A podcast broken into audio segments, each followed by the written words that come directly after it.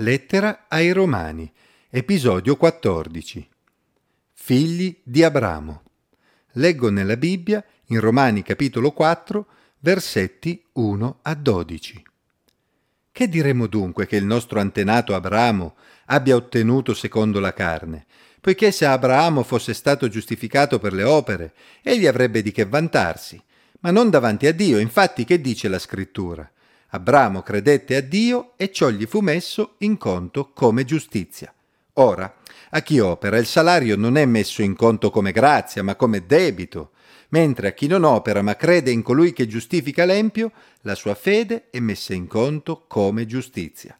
Così pure Davide proclama la beatitudine dell'uomo al quale Dio mette in conto la giustizia senza opere, dicendo Beati quelli le cui iniquità sono perdonate e i cui peccati sono coperti. Beato l'uomo al quale il Signore non addebita affatto il peccato.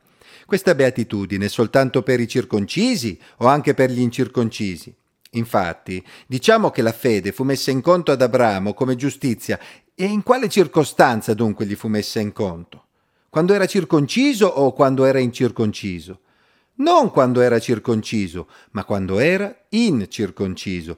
Poi ricevette il segno della circoncisione, quale sigillo della giustizia ottenuta per la fede che aveva quando era incirconciso, affinché fosse padre di tutti gli incirconcisi che credono, in modo che anche a loro fosse messa in conto la giustizia, e fosse padre anche dei circoncisi, di quelli che non solo sono circoncisi, ma seguono anche le orme della fede del nostro padre Abramo quando era ancora incirconciso.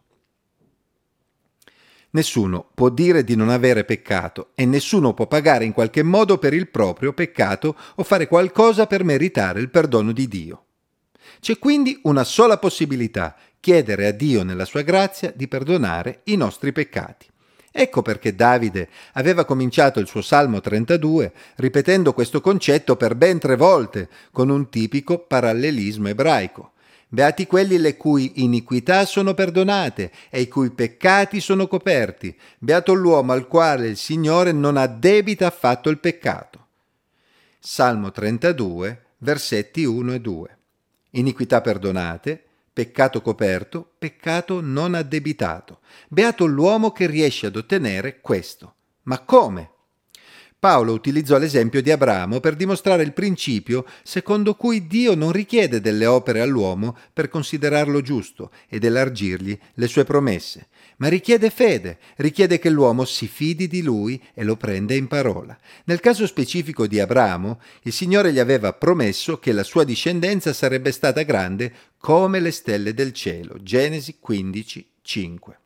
A quel tempo Abramo non aveva ancora avuto figli, eppure egli credette al Signore, come leggiamo in Genesi 15, 6, riponendo quindi la sua fiducia in ciò che Dio gli aveva promesso. Dio non richiese ad Abramo di fare qualcosa per meritare la discendenza, per meritare l'adempimento della promessa, ma considerò sufficiente il fatto che Abramo gli avesse creduto, lo avesse preso in parola. In seguito Abramo non avrebbe mai potuto dire che Dio gli aveva dato una discendenza perché lui si era comportato bene e aveva ubbidito a tutto ciò che il Signore gli aveva comandato. In sostanza, Abramo non aveva nessun motivo per vantarsi di fronte a Dio. D'altra parte, come Paolo osservò, se uno esegue un lavoro e viene pagato, quella paga è dovuta. Si tratta di un salario, non di una grazia da parte del suo datore di lavoro. Ma Abramo credette a Dio e ciò gli fu messo in conto come giustizia. La sua fede fu sufficiente per ottenere il compimento delle promesse. Il fatto che Abramo fosse incirconciso quando ripose la sua fede in Dio offrì a Paolo l'occasione per rimarcare che il patto di Dio con Abramo e la sua discendenza, basato sulla circoncisione, patto sul quale si basava il popolo di Israele, era comunque posteriore alla giustificazione di Abramo. Questo dimostrava che la giustificazione per mezzo della fede era venuta prima della circoncisione e prima della legge. Questa era un'ulteriore dimostrazione del fatto che la giustificazione per fede senza circoncisione e senza legge non era una novità introdotta dai cristiani, ma qualcosa che aveva sempre caratterizzato la relazione tra Dio e l'uomo. In un certo senso tutti coloro che credono, che siano circoncisi o incirconcisi, hanno Abramo come padre, come riferimento spirituale. Se un israelita circonciso può dire di essere figlio di Abramo dal punto di vista etnico, dal punto di vista spirituale può dire di essere figlio di Abramo solo se oltre ad essere circonciso nella carne lo è anche nel cuore, ovvero ha la medesima fede che ha avuto Abramo. E lo stesso vale anche per il credente incirconciso appartenente alle altre nazioni. Chiunque crede ottiene le promesse di Dio non perché è più bravo e meritevole di altri, ma perché Dio elargisce le sue promesse a coloro che hanno fede in Lui. Allora, cosa significa tutto ciò per noi? abbiamo visto che non c'è nessun giusto, che tutti gli esseri umani sono peccatori e che la condanna per il peccato è la morte. Tornando al linguaggio forense, non è prevista nessuna cauzione che l'imputato possa pagare per essere assolto e non resta che aspettare l'esecuzione della sentenza di morte.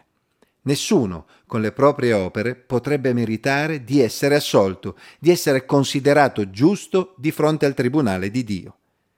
Ma grazie a Dio c'è una buona notizia. Infatti che siamo israeliti o appartenenti alle altre nazioni, il nostro riferimento è sempre la fede, la medesima fede che ha avuto Abramo. Dio vuole che crediamo alla promessa di redenzione che ci è stata fatta in Gesù Cristo. Dio vuole che crediamo che Gesù è morto al nostro posto e ha già pagato per i nostri peccati. Se Lui ha già pagato, la sentenza è già stata applicata e noi siamo liberi. Non siamo più sotto condanna. In sostanza, sappiamo già oggi che saremo assolti quando ci troveremo di fronte al tribunale di Dio. Non abbiamo nulla da temere perché Gesù ha già pagato la cauzione per noi. Credi tu questo? Credi che il Signore possa giustificarti per grazia solo sulla base della fede?